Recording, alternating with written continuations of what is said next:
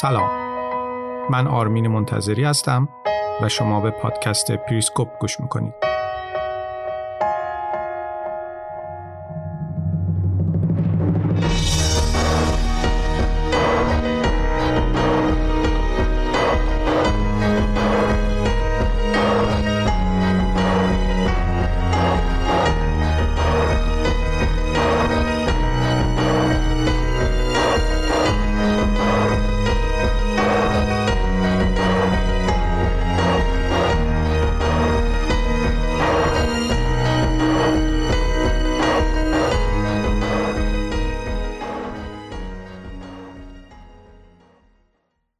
سلام، وقتتون بخیر. امیدوارم که اپیزود قبلی پادکست که درباره ژئوپلیتیک روسیه بود براتون مفید بوده باشه و کمی هم که شده تونسته باشه به اطلاعاتتون درباره یکی از پهناورترین کشورهای جهان اضافه کرده باشه. قرار شد توی این اپیزود درباره سیاست ژئوپلیتیکی روسیه در قبال کشورهای همسایش صحبت کنیم. اما قبل از ورود به بحث اصلی اجازه بدید به نظرات بعضی از دوستان بپردازم که البته خیلی هاشون مشابه هم بود و بعضی از درخواستاشون هم خیلی به هم شبیه بود. بنابراین میخوام نظر یکی از دوستانی که پادکست رو دنبال میکنه براتون پخش کنم. من با این دوستمون یه گپ تقریبا مفصلی زدم درباره پادکست و ایشون نظرات خوبی مطرح کردن که با نظرات دیگه‌ای که دریافت کردم تقریبا همسو بود. بنابراین برای اینکه پاسخ بدم به همه نظرات صدای ایشون رو با اجازه خودشون پخش میکنم. سلام، خسته نباشید. من تازه با پادکستتون آشنا شدم و واسه قسمت‌های جدید خیلی هیجان زدم و خیلی از قسمت‌ها رو هم گوش دادم. البته یه خواهش دارم، البته نمیدونم اصلا پادکست به اون سمت میخواد بره یا نه، ولی خب اتفاقات اخیر روسیه و اوکراین و لهستان و بلاروس و خیلی دوست دارم راجع به این شاید شاید بروزتر، یعنی منظورم اینه که پادکست طبعا یه خط تایملاینی خواهد داشت در رابطه با ژئوپلیتیک کشورهای دیگه، ولی من دوست دارم شاید به عنوان پیشنهاد پادکست شاید به اتفاقات روز یا مثلا مثل این مسائلی که الان هست تحلیل کنه. خب اتهاماتی که غرب به ناتو به روسیه میزنه یا بالعکس که همدیگه رو به احتمال آغاز جنگ دارن متهم میکنن و من خودم خبراش رو توی خبرگزاری متفاوت حالا بین المللی چک میکنم، ولی خب خیلی هم دوست دارم که شاید دلایلش بررسیاش اهمیت اوکراین برای روسیه یا بالعکس یا اون شرایطی که حالا اونجا داره شکل میگیره و ماهیتش و واقعا خب طبعا خب خیلی هم میگن ممکنه اصلا مسئله جنگ نیست، یه سری امتیازگیریه، بعضی هم میگن نه اصلا احتمال زیاد جنگ و یا حتی بحثای کودتا هم هست. من خیلی دوست دارم این پادکستی که داریم به این مسئله ها هم به عنوان روز اتفاقات روز بپردازه. برای من شدیداً جذابه و پادکست به سمت اونها سریعا بره، تحلیل کنه، وقایع گذشته رو روایت کنه و بگه خب چه چیزی داره اصلا که اون فضا رخ میده. شاید شکل خبرگزاری پیدا کنه، ولی به نظر من حس جالبی داره چون تحلیلاتون، نحوه بررسیاتون رو من خیلی دوست دارم. یکی قسمت دیگه هم که خیلی برای من جالبه و دوست دارم راجبش خیلی بدونم بحث تنش‌های تایوان، چین، آیا امریکا حمایت میکنه تایوان رو در مقابل تهدیدات تهدیدهای چین و این مانورها چقدر جدیه، چین برای گرفتن تایوان چقدر جدیه، اگر بخواد کلید بخوره چه اتفاقاتی خواهد افتاد، آیا درگیری‌ها اتمی خواهد شد یا شبیه جنگ سرد خواهد پیش خواهد رفت. اینا خیلی برای من جالبه و هم دوست دارم تاریخشون رو بدونم، ژئوپلیتیکشون رو بدونم، شرایطشون رو بدونم، دست برترشون رو بدونم و اینی که حتی من دوست دارم، میدونم شما دنبال اینی هستید که تحلیل هم ندید، شاید دنبال چیز نباشید که بگید خب احتمالاً چه اتفاق ممکنه خواهد افتاد، ولی من خیلی دوست دارم، یعنی من من تمایل دارم بشنوم. ممنونم از اینکه وایسای طولانی و خسته کننده منو گوش دادید. متشکرم. آقای یحیی چند تا نکته توی صحبتاشون بود. اول اینکه ایشون درخواست داشتن درباره موضوعات روز صحبت بشه و دربارهشون تحلیل ارائه بشه. در مورد تحلیل من در اپیزود اول پادکست گفتم که من تحلیلگر نیستم و به هیچ وجه به خودم اجازه نمیدم پا تو کفش تحلیلگر رو بکنم. مسلما نظرات و برداشت‌های خودم رو دارم، اما ترجیحم اینه که شما در پادکست تحلیل‌های من رو نشنوید. همه تلاش من اینه که ابزارهایی رو در اختیارتون بذارم که قوه تحلیل رو در خود شما تقویت بکنه و شما خودتون بتونید تحولات جهان رو بهتر درک کنید. بنابراین من فقط خونده هام رو در اختیار شما میذارم. در واقع من یه تولید کننده ساده محتوا در مدیوم پادکست هستم که همه سعیم رو میکنم که محتوای خوب و درستی تهیه بکنم تا برای هر کسی که دریافتش میکنه مفید و آگاهی بخش باشه. و اما اون چیزی که آقای یحیی در خصوص ورود به موضوعات روز گفتن به نظرم خیلی مفیده، اما من هنوز به اون مرحله نرسیدم در پادکست که بخوام در مورد موضوعات روز صحبت کنم. من یه برنامه‌ای برای پادکست از همون ابتدا نوشتم که ترجیح میدم دقیقاً طبق همون برنامه برم جلو. یعنی سعی کردم یه نظمی رو در ارائه محتوا داشته باشم. اولش با روایت خاطرات ویلیام برنز شروع کردم، چون معتقد بودم برای فهم دنیای فعلی یکی از قدم‌های مهم اینه که ساختار سیاست خارجی آمریکا و نحوه نگاه آمریکا به دنیا رو بفهمیم. چون آمریکایی‌ها همه جای دنیا هستن و هیچ اتفاقی توی دنیا رخ نمیده که آمریکایی‌ها درش حضور نداشته باشه. دوم این که اون خاطرات اونقدر جامع بود که من در اپیزودهای بعدی هم میتونم بهش ارجاع بدم. مثلا اگر شما اپیزودهایی توی فصل اول رو که درباره روسیه بود گوش کرده باشید، مطمئناً اپیزود ژئوپلیتیک روسیه رو بهتر درک خواهید کرد.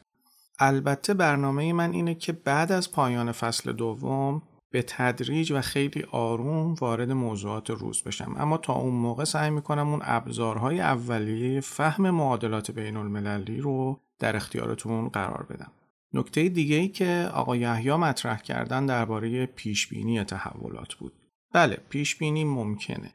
تحولات و روابط بین کشورها تا حدود خیلی زیادی قابل پیشبینیه و یکی از مهمترین ابزارهای این پیشبینی هم ژئوپلیتیکه.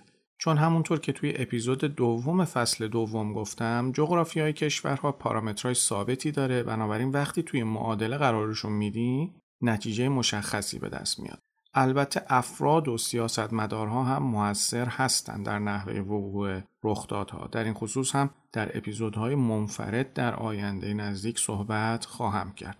اما مشهوره که میگن ژئوپلیتیک پنجاه درصد اول رو بهت میگه و اون پنجاه درصدی که اساسی و بنیان کاره.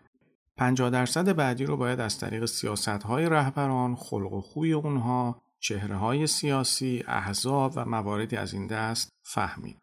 برنامه من در آینده اینه که اپیزودها هفتگی بشن و اون وقت در اون اپیزودها با خوانش تحولات روز و بررسی پارامترهایی که توی همه اپیزودهای قبلی درباره‌اش صحبت کردم، سعی خواهیم کرد یه شبه پیشبینی از تحولات بکنیم. اما این هدف خیلی بزرگه و رسیدن بهش کار خیلی سختیه و من فکر میکنم تا اونجا خیلی کار مونده که باید انجام بشه.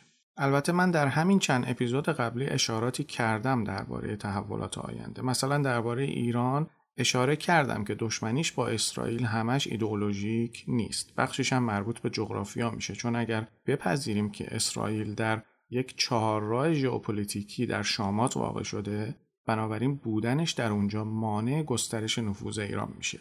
در نتیجه این درگیری بین اسرائیل و ایران مدام وجود خواهد داشت. از اون طرف اعراب هم برای اینکه جلوی ایران یه بلوک قدرتمندی تشکیل بدن، میرن با اسرائیل صلح میکنن. یا در مورد قضیه اوکراین و روسیه گفتم و در این اپیزود هم بیشتر توضیح خواهم داد که اوکراین در اولین فاز گسترش سرزمینی هسته مرکزی قدرت در روسیه اشغال شد. بنابراین این کشور همیشه برای روسیه اهمیت داشته و همیشه هم اهمیت خواهد داشت. در نتیجه اینطور نیست که من از خیلی از موضوعات غفلت کنم، اما ترجیح میدم سریع بگذرم و باقیش رو به برداشت خودتون و ذهن خودتون بسپارم. اینطوری هممون میتونیم با هم فکر کنیم، نه اینکه فقط من یه چیزایی رو بگم و شما بشنوید. در واقع من از روی عمد بعضی از مسائل رو باز نمی‌کنم، اگر نه درباره روسیه و اوکراین میشه پنج تا یا شش تا اپیزود ساخت. خب به نظر میرسه که این توضیحات تا اینجا کافیه. باز هم اگر نظری، سوالی یا انتقادی بود حتما منو در جریان بگذارید. و اما بخش دوم مربوط به ژئوپلیتیک روسیه. همونطور که توی اپیزود قبلی گفتم، یکی از نیازهای همیشگی روسیه این بوده که بتونه اطراف هسته مرکزی قدرت خودش مناطق حائل داشته باشه. در نتیجه برای رسیدن به این هدف مجبور بوده و الان هم مجبوره که کشورهای اطراف خودش رو در مدار خودش حفظ بکنه. در دوران اتحاد جماهیر شوروی، روسیه تقریباً این هدف رو محقق کرد. اما بعد از فروپاشی اتحاد جماهیر شوروی، اروپا و آمریکا اومدن به سمت کشورهایی که از اتحاد جماهیر شوروی جدا شده بودن و تونستن توی این کشورها جایی برای خودشون باز کنن. این روند ادامه داشت تا اینکه بعد از حملات یازده سپتامبر این روسیه بود که تونست غرب رو پس بزنه و نفوذ خودش رو در این کشورها جایگزین کنه. اون موقع روسیه تونست با شراکت قزاقستان و بلاروسی یه اتحادیه توی منطقه ایجاد بکنه. توی اوکراین هم دولت حامی غرب کنار رفت و دولت حامی روسیه قدرت رو به دست گرفت. در نتیجه میشه گفت که مسکو اون موقع توی مسیر تبدیل شدن به قدرت برتر اوراسیا قرار گرفته بود. الان هم به رغم همه مشکلاتی که روسیه بهش برخورده و اوکراین و گرجستان از مدارش خارج شدن، باز هم همون سیاست رو داره دنبال میکنه.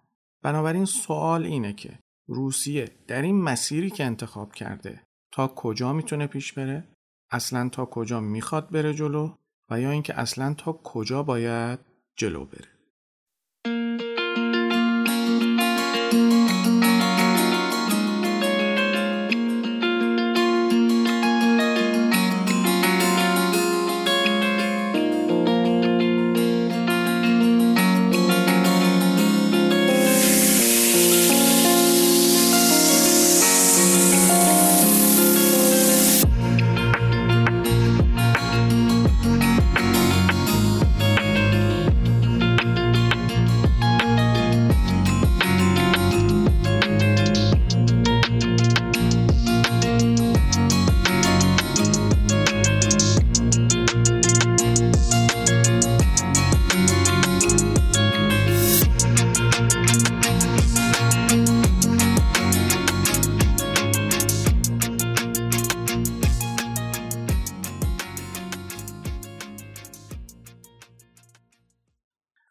روسیه تنها زمانی میتونه به عنوان یک قدرت باثبات منطقه‌ای و بین‌المللی مطرح باشه که بتونه مناطق حائل رو دور تا دور هسته مرکزی خودش ایجاد کنه و به ثبات برسونه. بنیان و درون مایه ژئوپلیتیک روسیه و سیاست خارجی روسیه در طول صدها سال گذشته همین بوده و الان هم همینه. البته اجرایی کردن این سیاست هم چالش خیلی بزرگیه و روسیه به هیچ وجه به طور کامل نتونسته به این چالش غلبه کنه.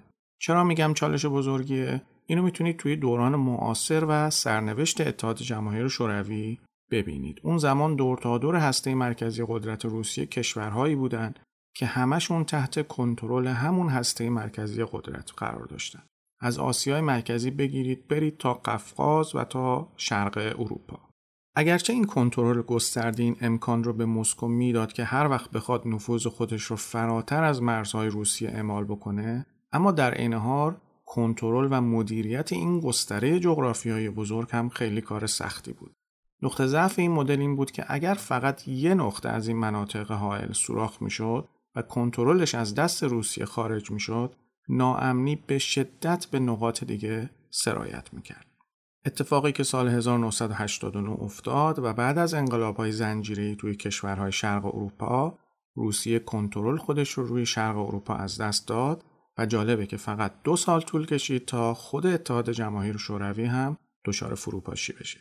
بنابراین نبود مناطق حائل برای روسیه بر اساس همون الگوی تاریخی که توی اپیزود قبلی براتون گفتم، میتونه موجودیت روسیه رو تهدید بکنه و خطر حیاتی برای روسیه داره. اما فروپاشی اتحاد جماهیر شوروی نمیتونست مانع از این بشه که روسیه یه بار دیگه همون سیاست خارجی رو دنبال نکنه و دنبال تسلط روی کشورهای اطرافش نباشه. اروپا و آمریکا هم اینو خوب میدونستن، بنابراین مجبور بودن قدرت روسیه رو هم در داخل و هم در خارج خنثی کنن.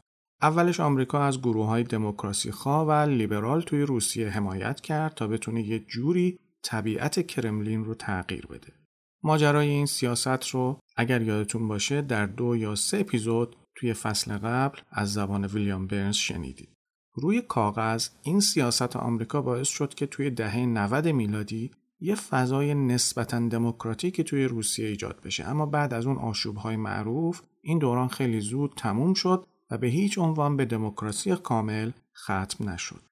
تا حالا هم همین سیاست‌های آمریکا باعث شده که روسیه هنوز نتونه در داخل یک کشور باثبات باشه و نگرانی‌های کرملین در خصوص اعتراضات داخلی هنوز پابرجاست. توی فاز بعدی آمریکا و اروپا برای اینکه بتونن حوزه نفوذ روسیه رو به مرزهای داخلی خودش محدود بکنن، رفتن سراغ مناطق حائل روسیه، یعنی دست گذاشتن روی نقطه حساس. سالها استراتژی اروپا و آمریکا در قبال روسیه همین بوده و الان هم همینه. اروپا و آمریکا با نفوذ سیاسی و با پول بعد از فروپاشی شوروی بلافاصله رفتن سراغ کشورهایی که از اتحاد جماهیر شوروی جدا شده بودن و اون زمان بهشون میگفتن کشورهای تازه استقلال یافته. یه سری از انقلابای رنگی هم توی کشورهایی مثل گرجستان، اوکراین، آذربایجان و قرقیزستان انجام شد که همین انقلابها باعث شد این کشورها تا حدودی از مدار نفوذ و کنترل روسیه خارج بشن. از اون طرف ناتو و اتحادیه اروپا هم حوزه نفوذ خودشون رو تا مرزهای غربی روسیه گسترش دادن و رسیدن به کشورهای مثل لاتویا، لیتوانی و استونی. آمریکا و ناتو حتی پایگاه‌های نظامی توی قرقیزستان و ازبکستان ایجاد کردن تا ازشون به عنوان پشتیبانی برای حمله به افغانستان استفاده بکنن. از نظر کرملین این سیاست غرب تهدید مستقیم علیه امنیت ملیش بود و تهدیدی بود که موجودیت روسیه رو به خطر مینداخت. بنابراین روسیه مجبور بود ضد حمله بزنه. اما قبل از اینکه بتونه سیاستی رو برای پاسخ به غرب اجرا بکنه و یه بار دیگه پاش رو فراتر از مرزهای خودش بذاره، اول باید کارش رو از داخل شروع میکرد و قدرتش رو در داخل تثبیت میکرد. روسیه توی دوران ریاست جمهوری پوتین شروع به تثبیت قدرتش در داخل کرد و کرملین یه بار دیگه کنترل سیاسی، اقتصادی و اجتماعی کشور رو دستش گرفت. دولت پوتین کاملا درآمدهای منابع انرژی رو تحت کنترل خودش گرفت. توی قدم بعدی پوتین رفت سراغ اولیگارش‌های روسیه و اونها رو هم تحت کنترل خودش گرفت. بحث اولیگارش‌های روسیه البته خیلی بحث مفصل و جذابیه که توی این اپیزود نمی‌گنجه و خودش حداقل دو یا سه اپیزوده که بعدها اگر فرصت شد به اون هم خواهم پرداخت. پوتین یه کار دیگه هم کرد، اونم این که جنایات سازمان یافته و جنگ توی قفقاز رو هم سر و تهش رو هم آورد. مرکزیت پیدا کردن دوباره قدرت در دوره پوتین در کنار قیمت بالای نفت و گاز سرمایه خیلی زیادی برای روسیه ایجاد کرد. استانداردهای زندگی مردم روسیه هم به شدت بالا رفت و محبوبیت پوتین هم در داخل خیلی خیلی زیاد شد. حالا دیگه روسیه یه بار دیگه قدرتمند شده بود، اما باز هم اون نیاز تاریخی و قدیمی روسیه، یعنی کنترل بر مناطق حائل و گسترش حوزه نفوذ، همچنان سر جای خودش بود. سال دو هزار و یک یه فرصت تاریخی برای روسیه ایجاد شد. زمانی که روسیه همچنان سرگرم تثبیت قدرتش در داخل بود، آمریکا با جهان اسلام درگیر شد. آمریکا درگیر جنگ عراق و افغانستان شد، بنابراین مجبور بود تمام تمرکز و توجه خودش رو به این دوتا جنگ معطوف کنه. اینجا روسیه یه فرصت طلایی به دست آورد تا علیه نفوذ غرب توی منطقه اوراسیا وارد عمل بشه و موفقیت‌هایی هم به دست بیاره. یعنی اگر آمریکایی‌ها اینطور درگیر این دوتا جنگ نمی‌شدن، معلوم نبود که روسیه بتونه علیه غرب اقدامات موفقیت‌آمیزی صورت بده. نکته جالب دیگه این که روسیه این وسط برای بیشتر درگیر کردن آمریکا نقش هم بازی میکرد.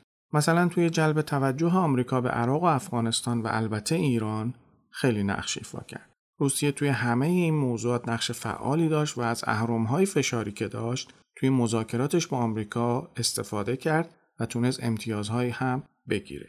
در واقع روسیه همه طرح‌هاش برای گسترش حوزه نفوذش رو روی مشغولیت آمریکا توی خاورمیانه بنا کرده بود.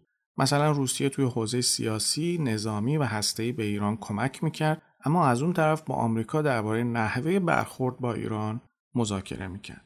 یا اینکه مذاکراتی رو با آمریکا صورت داد تا آمریکا بتونه از طریق روسیه به نیروهاش توی افغانستان تدارکات برسونه، اما از اون طرف از این مذاکرات به عنوان اهرم فشاری استفاده کرد تا بتونه از آمریکا و ناتو امتیاز بگیره. البته برای روسیه خیلی سخت بود که با آمریکا شاخ به شاخ بشه، اما از اونجایی که آمریکا درگیر دوتا جنگ بود، روسیه بهتر میتونست طرحهای خودش رو پیش ببره و با مقاومت خیلی زیادی از طرف آمریکا مواجه نمیشد. توی همین سالها بود که کشورهایی مثل بلاروسی و قزاقستان خیلی راحت تحت نفوذ روسیه قرار گرفتن. حتی توی همین سالها وقتی که روسیه به گرجستان حمله کرد، مشخص شد که آمریکا و اروپا حتی با استفاده از گزینه نظامی هم نمیتونن مانع گسترش نفوذ روسیه توی قفقاز بشن. اون سالها مهمترین پیروزی روسیه توی اوکراین به دست اومد. اون موقع اوکراین چهار تا کاندیدای ریاست جمهوری داشت و هر چهار تاشون حامی روسیه بودن. در نتیجه روسیه موفق شد بعد از انقلاب نارنجی اوکراین که حمایت اروپا و آمریکا رو پشت خودش داشت، یه بار دیگه نفوذش رو توی اوکراین تثبیت کنه. قبل از اینکه بپردازیم به کشورهای پیرامونی روسیه و سیاست مسکو در قبال اونها، یه نکته مهم وجود داره که باید بهش توجه کنیم. اونم این که کرملین در حال حاضر به هیچ وجه دنبال احیای دوباره اتحاد جماهیر شوروی نیست. روسیه فقط هر از چنگایی به گذشته برمیگرده و دنبال ویژگی‌هایی میگرده که توی شرایط فعلی و در آینده ممکنه به دردش بخوره. توی چارچوب همین نگاه، روسیه کشورهای پیرامونیش رو به سه دسته تقسیم کرده که توجه من توی این اپیزود بیشتر روی دسته اول و دومه. دسته اول چهار تا کشوری هستن که روسیه قصد داره بدون هیچ چون و چرایی اونها رو توی حوزه نفوذ خودش نگه داره، یعنی کشورهای بلاروسی، قزاقستان، اوکراین و گرجستان. اما نقش این کشورها و سود این کشورها برای روسیه چیه؟ این کشورها از روسیه جلوی تهدید کشورهای آسیایی و اروپایی محافظت میکنن و به روسیه این امکان رو میدن که به دریای خزر و دریای سیاه دسترسی داشته باشه. علاوه بر این، این چهار تا کشور مشابهت‌ها و پیوستگی‌های زیادی با سرزمین‌هایی توی روسیه دارن که قطب صنعتی و کشاورزی مسکو محسوب میشن. روسیه معتقده بدون داشتن این چهار تا کشور کاملا ضعیف و آسیب‌پذیر میشه. روسیه زمانی این کشورها رو تحت کنترل خودش داشت، اما توی سالهای اخیر گرجستان و اوکراین از کنترل روسیه خارج شدن. دسته دوم شش کشوری هستن که روسیه بهشون توجه داره و تلاش میکنه این کشورها رو هم تحت کنترل خودش بگیره، اما اولویتشون نسبت به دسته اول کمتره، یعنی کشورهایی مثل استونی، لاتویا، لیتوانی، آذربایجان، ترکمنستان و ازبکستان. البته روسیه برای اینکه قوی بمونه به این شش تا کشور نیاز ضروری نداره، اما بدون داشتن اونها غرب میتونه به روسیه نزدیکتر بشه و ممکنه بتونه برای روسیه دردسرهای ایجاد بکنه. همه این کشورها هم موقعیت جغرافیایی استراتژیک دارن، هم روابطی با روسیه دارن و همین که منابع خوبی در اختیار دارن. بین این کشورها میشه گفت که استونی خیلی مهمه، چون موقعیت جغرافیاییش به سن پترزبورگ خیلی نزدیکه و از طرف دیگه به دریای بالتیک هم خیلی خیلی نزدیکه. بنابراین طبق برنامه‌های روسیه وقتی که مسکو کارش با چهار تا کشور اول تموم شد، میره سراغ این شش تا کشور. ببینید، من الان دارم درباره برنامه‌های روسیه حرف میزنم، هنوز بحثم سر این نیست که کدوم قسمت از این برنامه‌ها انجام شده و کدوم قسمتش انجام نشده. و اما دسته سوم به کشورهای مربوط میشه که برای روسیه خیلی حیاتی نیستن، اما روسیه احساس میکنه که میتونه خیلی راحت و بدون هیچ زحمتی اونها رو تحت کنترل خودش بگیره، چون این کشورها خودشون وابستگی‌هایی به روسیه دارن. این کشورها مولداوی، قرقیزستان، تاجیکستان و ارمنستان هستند. این کشورها از لحاظ جغرافیایی، سیاسی و اقتصادی خیلی برای روسیه اهمیت ندارن و اونقدر بی‌ثبات هستن که روسیه به راحتی میتونه اونها رو کنترل کنه. البته بی‌ثباتی ذاتی و ضعف این کشورها گاهی اوقات هم میتونه خطرشون رو از ارزششون بیشتر بکنه، اما ما توی این اپیزود خیلی به این دسته نمیپردازیم.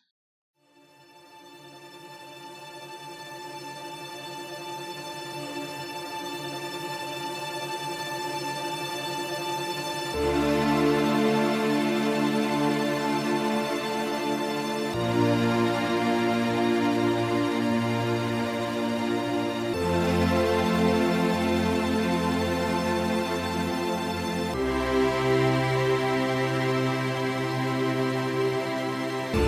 you.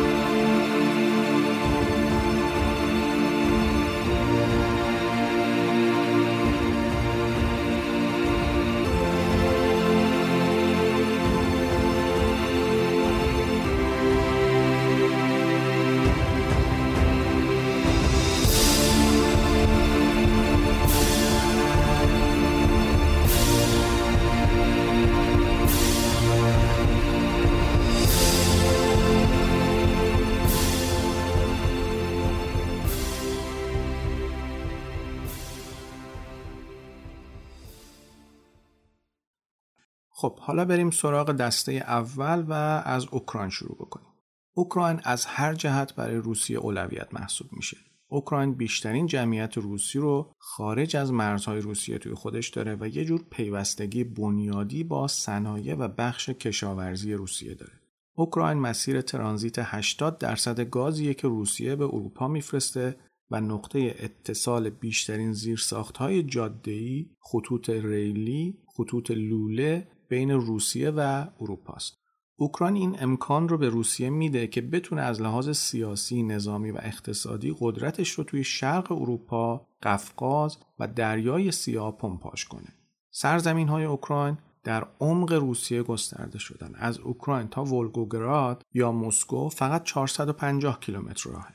روسیه بدون اوکراین ابزارهای کمی برای تبدیل شدن به یک قدرت منطقه‌ای داره و حتی توی برقراری ثبات در داخل خودش هم با مشکل مواجه میشه.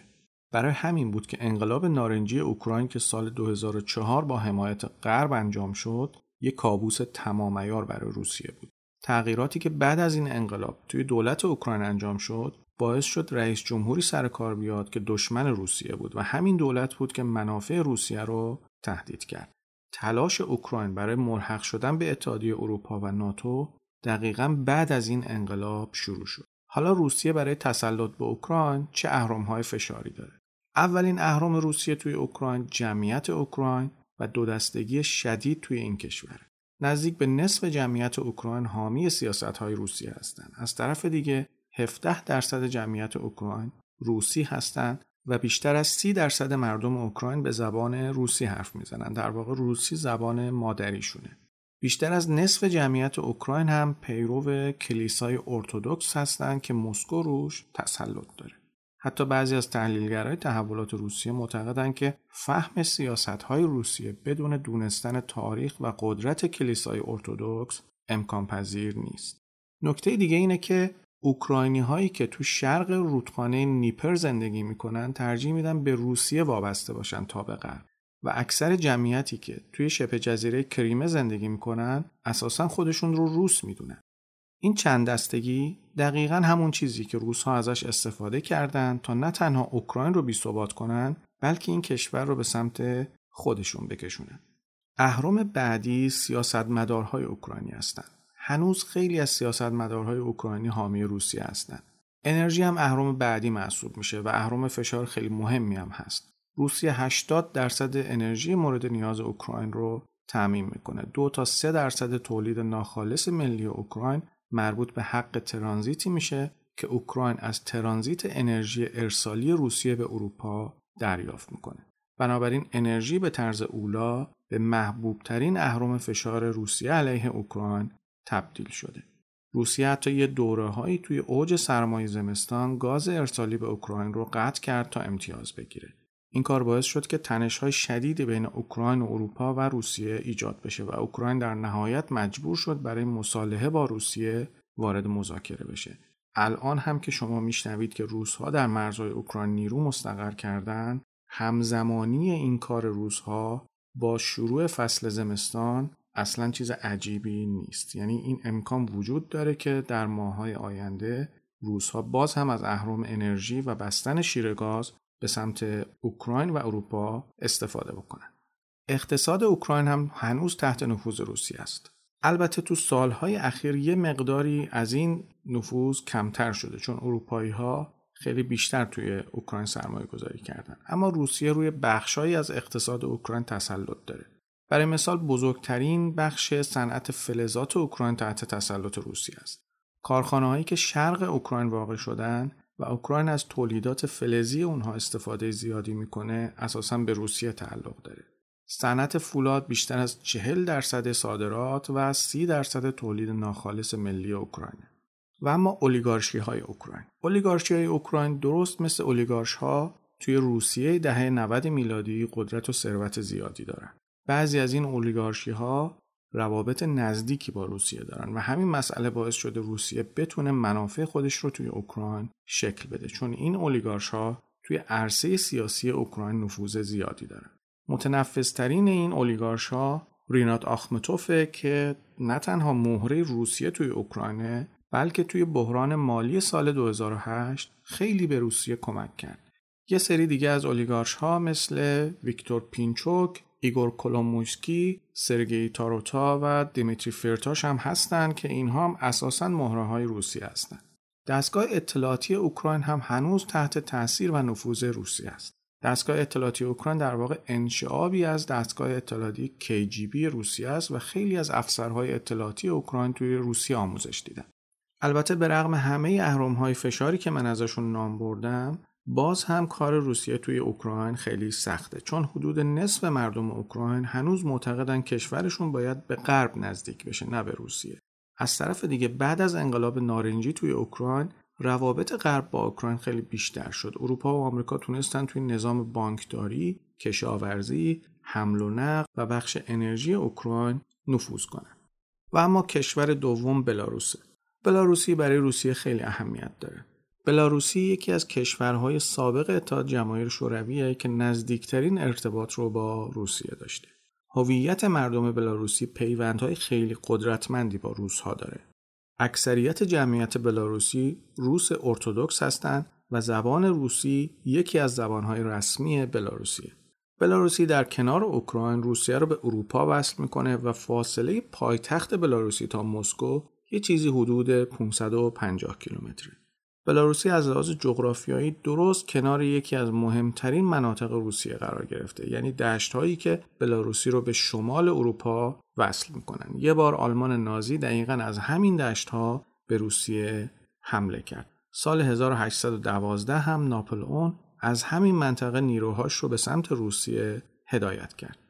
اما بلاروسی از جهاتی با کشورهای سابق اتحاد جماهیر شوروی متفاوته و اونم این که بعد از فروپاشی اتحاد جماهیر شوروی بلاروسی چندان به غرب نزدیک نشد و همچنان رابطه نزدیک خودش رو با مسکو حفظ کرد و حتی سال هزار و نهصد و نود و شش بازار مشترکی با روسیه تأسیس کرد.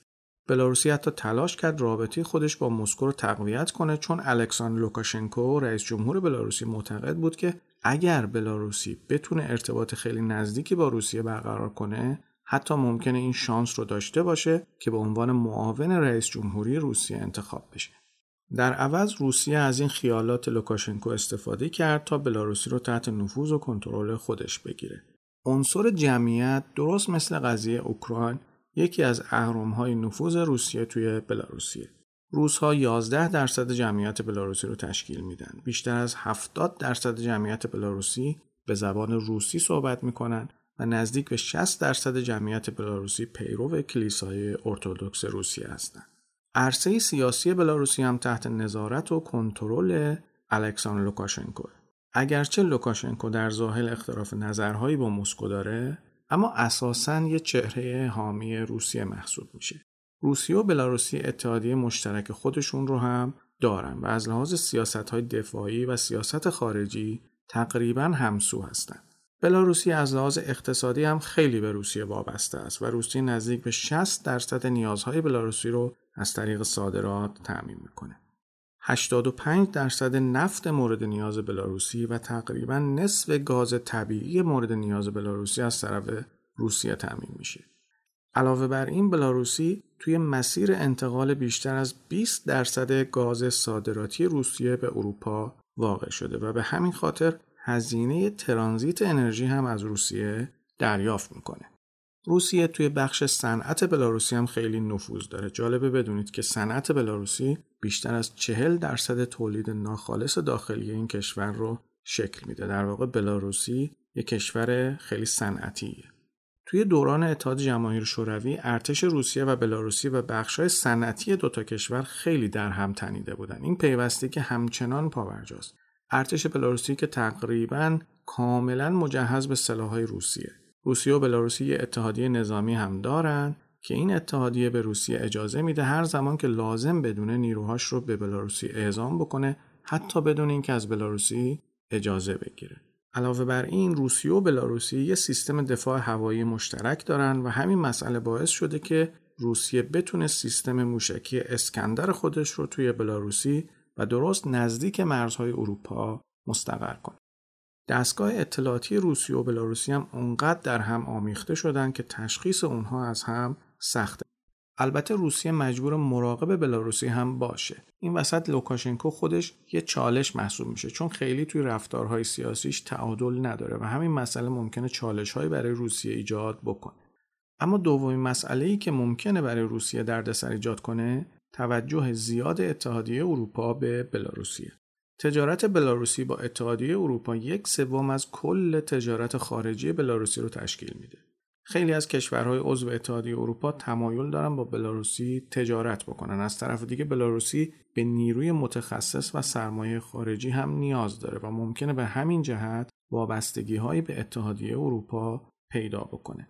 البته با این افتضاحی که توی انتخابات اخیر بلاروسی انجام شد و لوکاشنکو نتایج رو نپذیرفت، اروپا مجبور شده تا حدودی بلاروسی رو تحریم بکنه. اما در خود اروپا هنوز هستن کشورهایی که با برخورد شدید با بلاروسی موافق نیستن.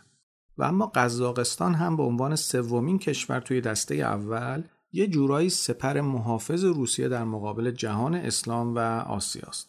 از زمان فروپاشی اتحاد جماهیر شوروی، قزاقستان یکی از مهمترین کشورهای آسیای مرکزی برای روسیه بوده.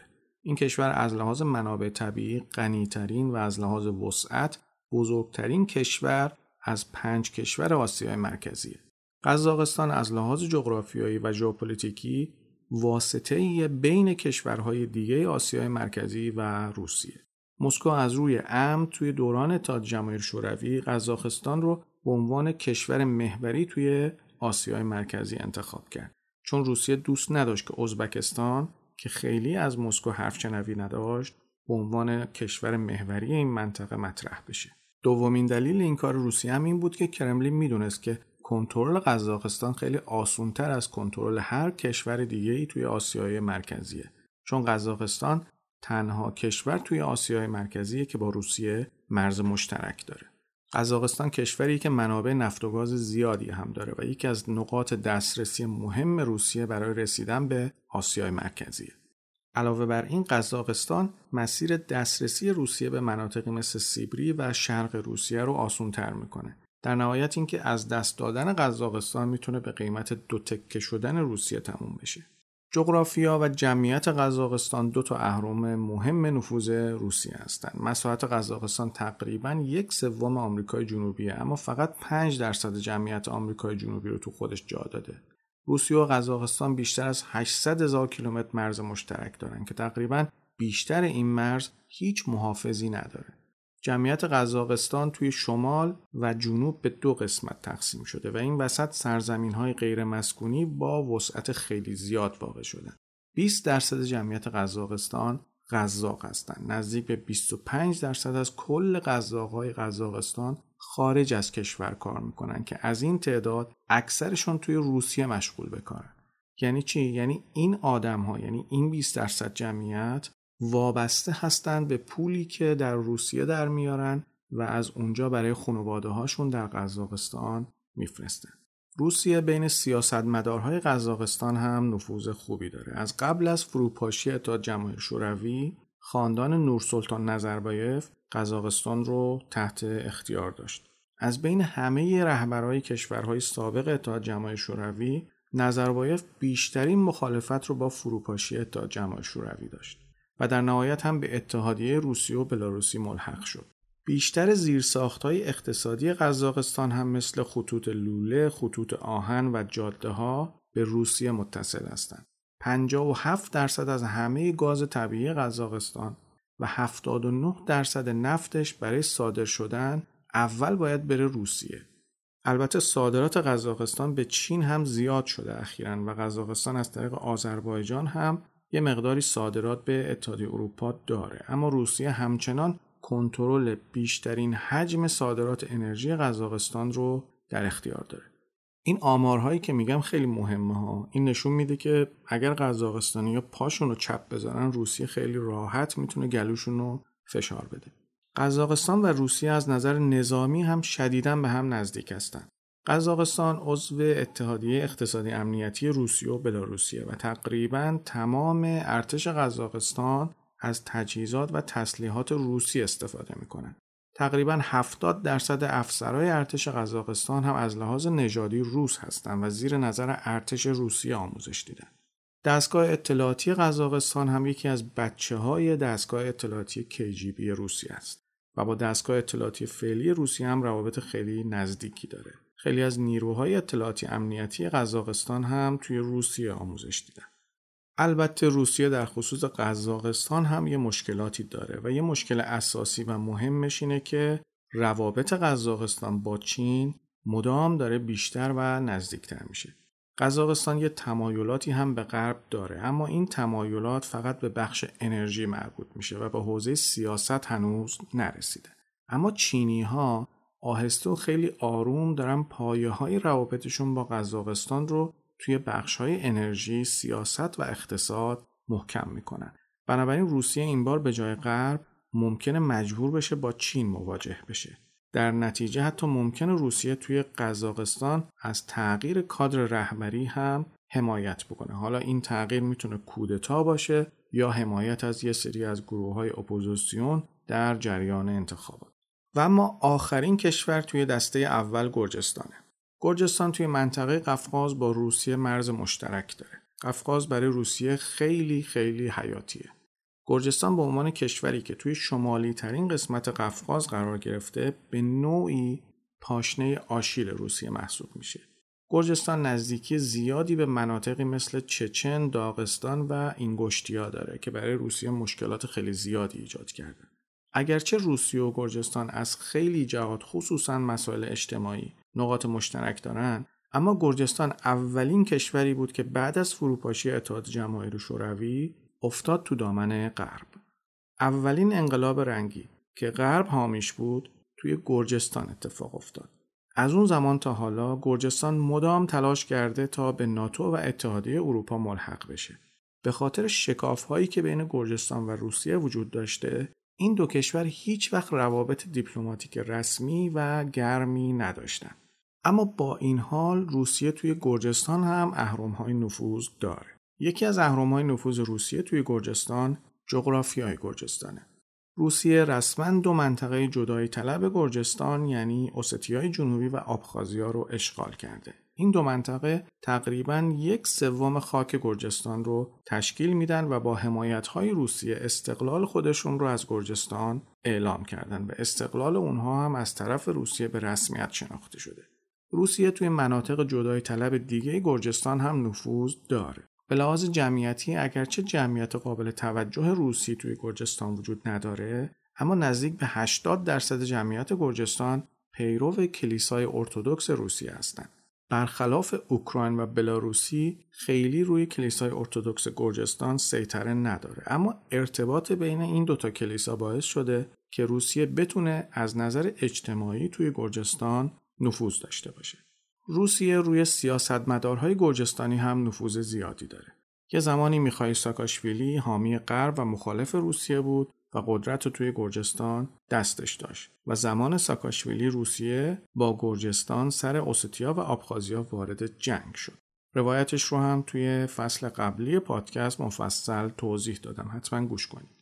اما میخائیل ساکاشویلی مخالفای داخلی هم داشت و این همون فرصتی بود که روسیه ازش برای بی‌ثبات کردن گرجستان استفاده کرد و موفق هم شد. به لحاظ نظامی هم روسیه به گرجستان برتری داره. حضور نظامی ارتش روسیه توی گرجستان با توجه به اشغال آبخازیا و اوستیا خیلی خیلی قابل توجهه. روسیه توی جنگ سال دو هزار و هشتش با گرجستان خیلی راحت نشون داد که میتونه هر زمان که بخواد و به هر صورتی که دلش خواست به تفلیس حمله کنه. اما اگرچه روسیه اهرم‌های نفوذ زیادی توی گرجستان داره، اما هیچ کدوم از این اهرم‌ها نتونستن کنترل کامل گرجستان رو در اختیار روسیه قرار بدن. تا جایی که روسیه سال دو هزار و هشت مجبور شد علناً با گرجستان وارد جنگ بشه و جلوی همه فشارهای آمریکا و اروپا بایسته و از موضعش در خصوص آبخازیا و اوستیا عقب نشینی نکنه. هرچند گرجستان متحد ناتو و آمریکا بود، اما غرب هم در نهایت تصمیم گرفت توی جریان جنگ سال دو هزار و هشت مداخله نکنه. بنابراین جنگ اینطور تموم شد که گرجستان یک سوم خاک خودش رو از دست داد. اما همچنان روسیه برای تسلط به گرجستان راه درازی داره. گرجستان همچنان با مسکو مخالفت میکنه و مدام سعی میکنه کمک‌های آمریکا و اروپا رو به دست بیاره.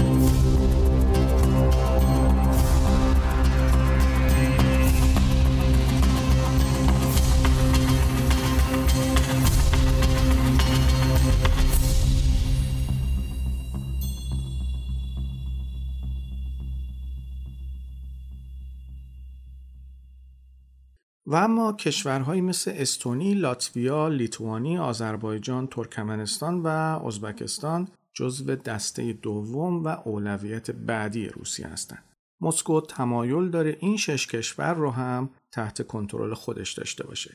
البته این کشورها به اندازه چهار کشوری که از اونها صحبت شد برای مسکو حیاتی نیستن، اما تا زمانی که این کشورها در حوزه نفوذ مسکو نباشن، اروپا و آمریکا میتونن با نفوذ در اونها خودشون رو به روسیه نزدیک‌تر کنن. از شش کشوری که توی فهرست روسیه هستن، استونی و لاتویا اهمیت بیشتری دارن چون خیلی خیلی به روسیه نزدیکن.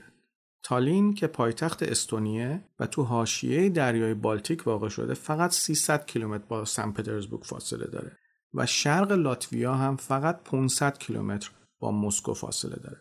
اهمیت این دوتا کشور یه دلیل دیگه هم داره و اون هم این که استونی و لاتویا توی نوار شمالی اروپا واقع شدن و اروپا از طریق این دوتا کشور خیلی راحت میتونه به روسیه برسه. به این کشورها اصطلاحاً میگن کشورهای حوزه بالتیک. کشورهای حوزه بالتیک تنها کشورهای عضو اتحاد جماهیر شوروی سابق هستند که به اروپا راه پیدا کردن و تونستن عضو ناتو و اتحادیه اروپا بشن و این مسئله باعث شده که اتحاد غرب درست پشت مرزهای روسیه قرار بگیره. استونی و لاتویا کشورهای ضد روسیه محسوب میشن، اما این وسط لیتوانی در قبال روسیه خیلی عملگراتر عمل میکنه. و اما اهرم‌های نفوذ روسیه توی کشورهای بالتیک طبق معمول اولین اهرم جغرافیاست. این کشورها کشورهای بی‌دفاعی هستند که توی دشت‌های شمال اروپا واقع شدن. کوچیک بودن اونها هم باعث شده که خیلی بیشتر آسیب پذیر باشن. علاوه بر این، این کشورها از سمت شرق با روسیه، از سمت غرب با کالینگراد و از سمت جنوب با بلاروسی که متحد روسیه محسوب میشه همسایه هستند. هر کدوم از این کشورها جمعیت قابل ملاحظه‌ای از روس‌تبارها رو هم تو خودشون جا دادن. این جمعیت یا روس هستن یا اینکه به زبان روسی صحبت میکنن.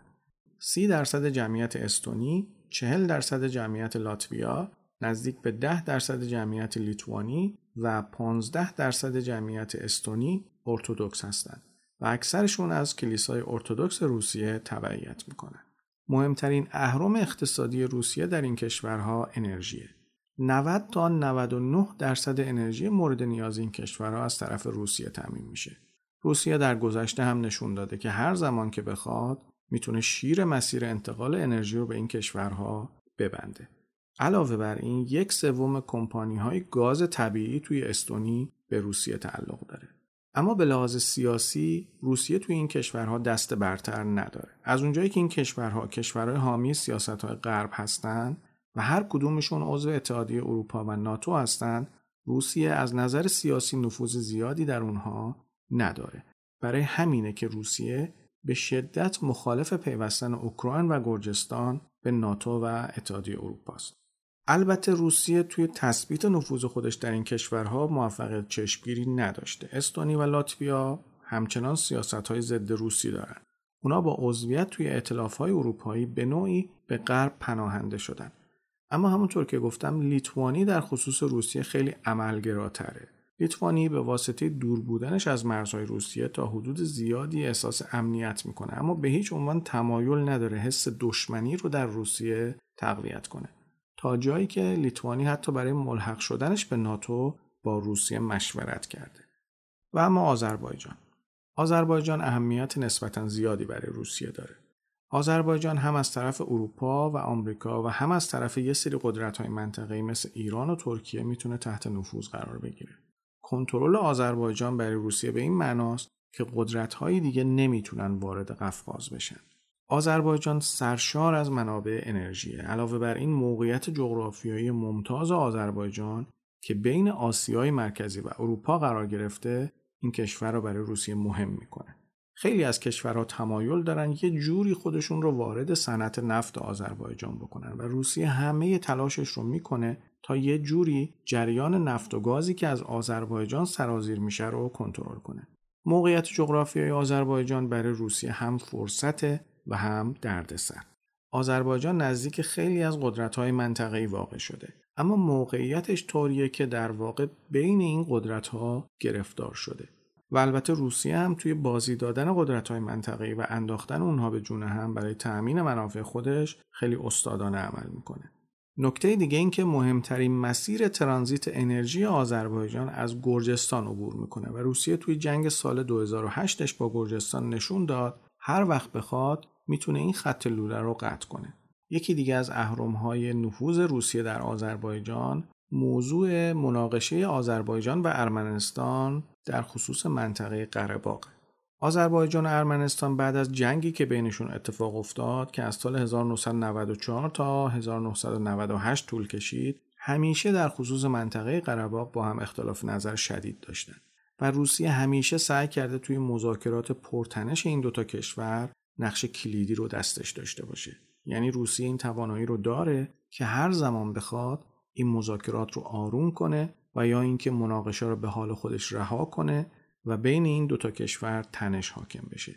نمونه این مسئله رو دقیقاً در اتفاقاتی که توی یک سال و نیم گذشته بین آذربایجان و ارمنستان رخ داد دیدیم و اخیراً روسیه از الهام علیف و پاشینیان دعوت کرد که به مسکو برن و اینها رو سر یه میز نشون و بالاخره مسئله رو بینشون حل کرد. اما بیشتر از یک سال روسیه کاملاً سکوت کرده بود در خصوص این مناقشه و خیلی نقش ایفا نمی‌کرد. به لحاظ امنیتی هم علاوه بر مناقشه قره باغ بین آذربایجان و ارمنستان، آذربایجان به شدت نگران شبه نظامی‌های مسلمونی که از خاک روسیه وارد آذربایجان میشن. باکو همیشه شکایت داشته که مسکو میتونه به راحتی هر زمان که بخواد این شبه نظامی‌ها رو از داغستان و چچن به آذربایجان بفرسته و کشور رو ناامن کنه. به لحاظ نظامی هم روسیه یه توافقنامه نظامی با ارمنستان داره و توی این کشور هم نیرو داره. طبق توافقنامه نظامی ارمنستان و روسیه، روسیه میتونه هر زمان که بخواد نیروهاش رو به مرزهای ارمنستان با آذربایجان اعزام بکنه. به طور کلی روسیه توی گسترش نفوذ خودش در آذربایجان موفق عمل کرده. البته آذربایجان هم توی سالهای گذشته تلاش کرده درباره سه قدرت منطقه‌ای ترکیه، ایران و روسیه سیاست‌های جدیدی رو در پیش بگیره. این روزا سیاست‌های آذربایجان در قبال ترکیه و ایران رو به وضوح می‌بینید دیگه. از یه زمانی به بعد آذربایجان به ترکیه نزدیکتر شد و از ایران دورتر. آذربایجان خودش مناقشاتی با ارمنستان داره و ترکیه هم با ارمنستان مشکل تاریخی داره، بنابراین طبیعیه که آذربایجان برای افزایش قدرت خودش به سمت ترکیه بره. اما روسیه توی این مناقشه با مهارت تمام هر دو طرف ماجرا رو بازی داد. حتی ترکیه هم در این خصوص از روسیه بازی خورد. البته آذربایجان هنوز در خصوص برقراری روابط نزدیک با روسیه خیلی محتاطه و خوب میدونه که در نهایت نمیتونه روسیه رو نادیده بگیره. و اما ترکمنستان. ترکمنستان به عنوان منطقه حائل یا امن بین قزاقستان و ایران و روسیه عمل میکنه. ترکمنستان بین سرزمین‌های اتحاد جماهیر شوروی سابق و کشورهای ناامنی مثل افغانستان و پاکستان هم نقش حائل رو بازی می‌کنه.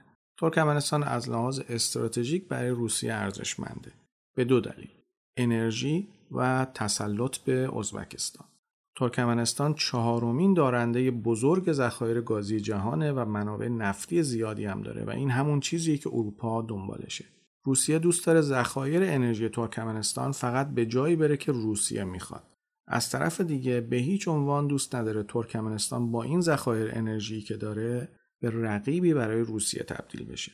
نکته بعدی اینه که ترکمنستان اختلافات زیادی با ازبکستان داره و روسیه میتونه از این اختلافها به نفع خودش استفاده کنه.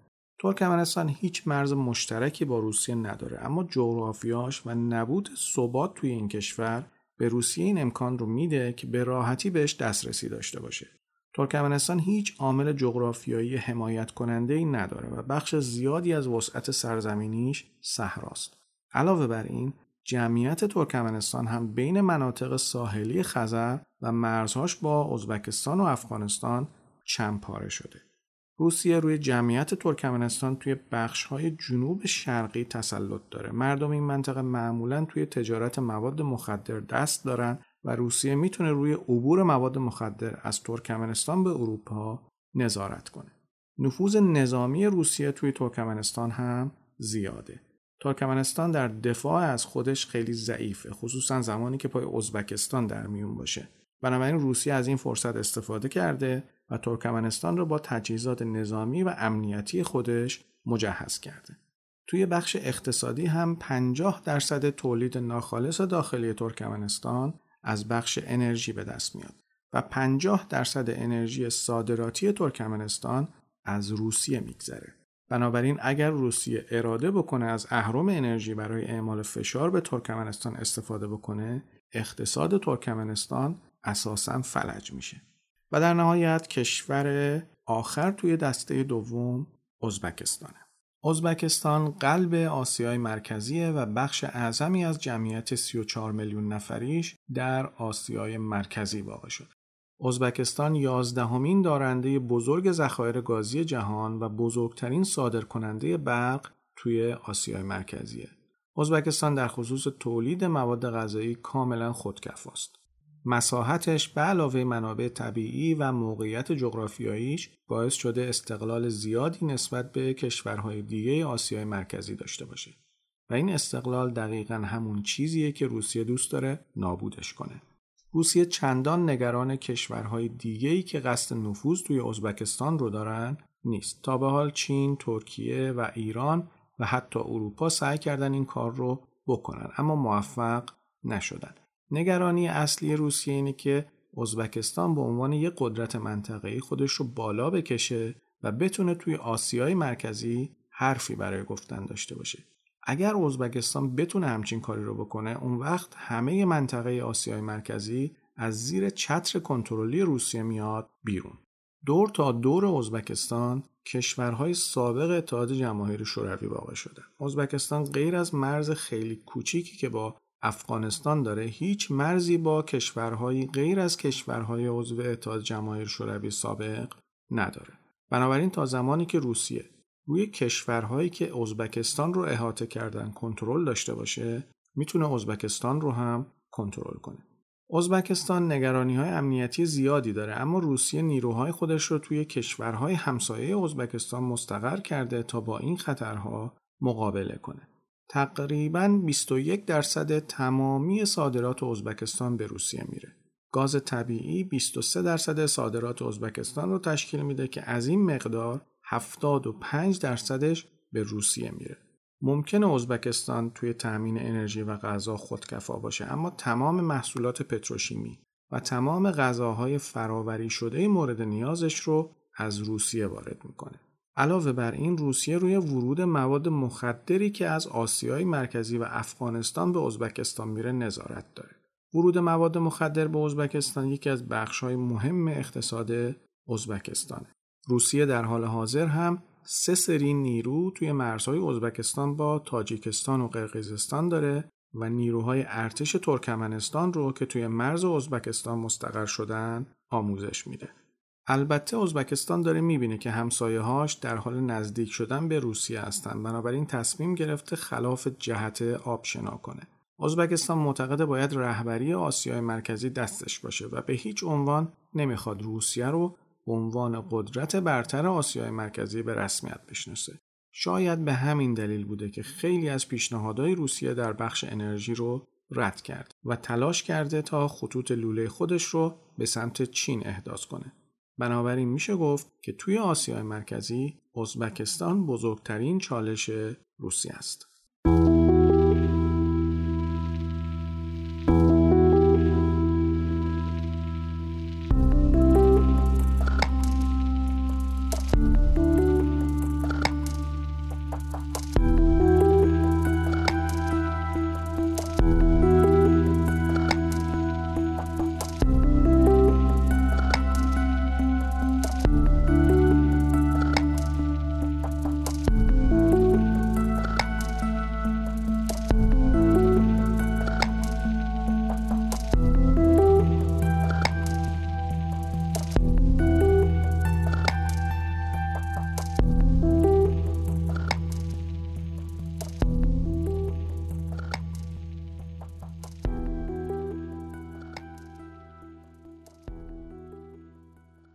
خب این هم از این اپیزود. با توجه به اونچه که در اپیزود قبلی و این اپیزود شنیدید، فکر میکنم به این نتیجه رسیده باشید که چرا روسیه همیشه دنبال امنیته. روسیه کشوریه که هیچ اعتمادی به همسایه‌هاش نداره و البته حق هم داره. فقط در طول سه قرن گذشته سه بار طوری بهش حمله شد که موجودیتش از اساس به خطر افتاد. قرن هجدهم سوئدی‌ها به روسیه حمله کردند، قرن نوزدهم فرانسوی‌ها و قرن بیستم آلمانی‌ها و همشون با تمام قوای خودشون به سمت روسیه رفتن و روسیه توی هر کدوم از این جنگ‌ها مجبور شده تا آخرین نفس بجنگه و خودش رو نجات بده. فراموشی این تاریخ خیلی برای روسیه سخته و خیلی سخته که حاکمای روسیه بخوان بدون توجه به این تاریخ سیاست گذاری کنن. در نتیجه رهبرای روسیه همیشه در طول تاریخ برای حفظ امنیت خودشون محیط پیرامونی خودشون رو تصرف کردن. این رفتار روسیه اگرچه تا حدودی روسیه رو امن میکنه، اما خود روسیه رو به یه تهدید جدی برای همسایه‌هاش تبدیل کرده و میکنه. درست مثل خرس. میدونید که خرس نماد کشور روسیه است. خرس‌ها اساساً حیوانات قلمرو طلبی هستند و به شدت برای حفظ قلمرو خودشون می‌جنگن و خدا نکنه که کسی عصبانیشون کنه، چون با تمام قوا بهش حمله میکنن و از جنگیدن هم هیچ ترسی ندارن و وقتی هم که به جنگن حقیقتاً به یه تهدید جدی تبدیل میشن. درست مثل روسیه.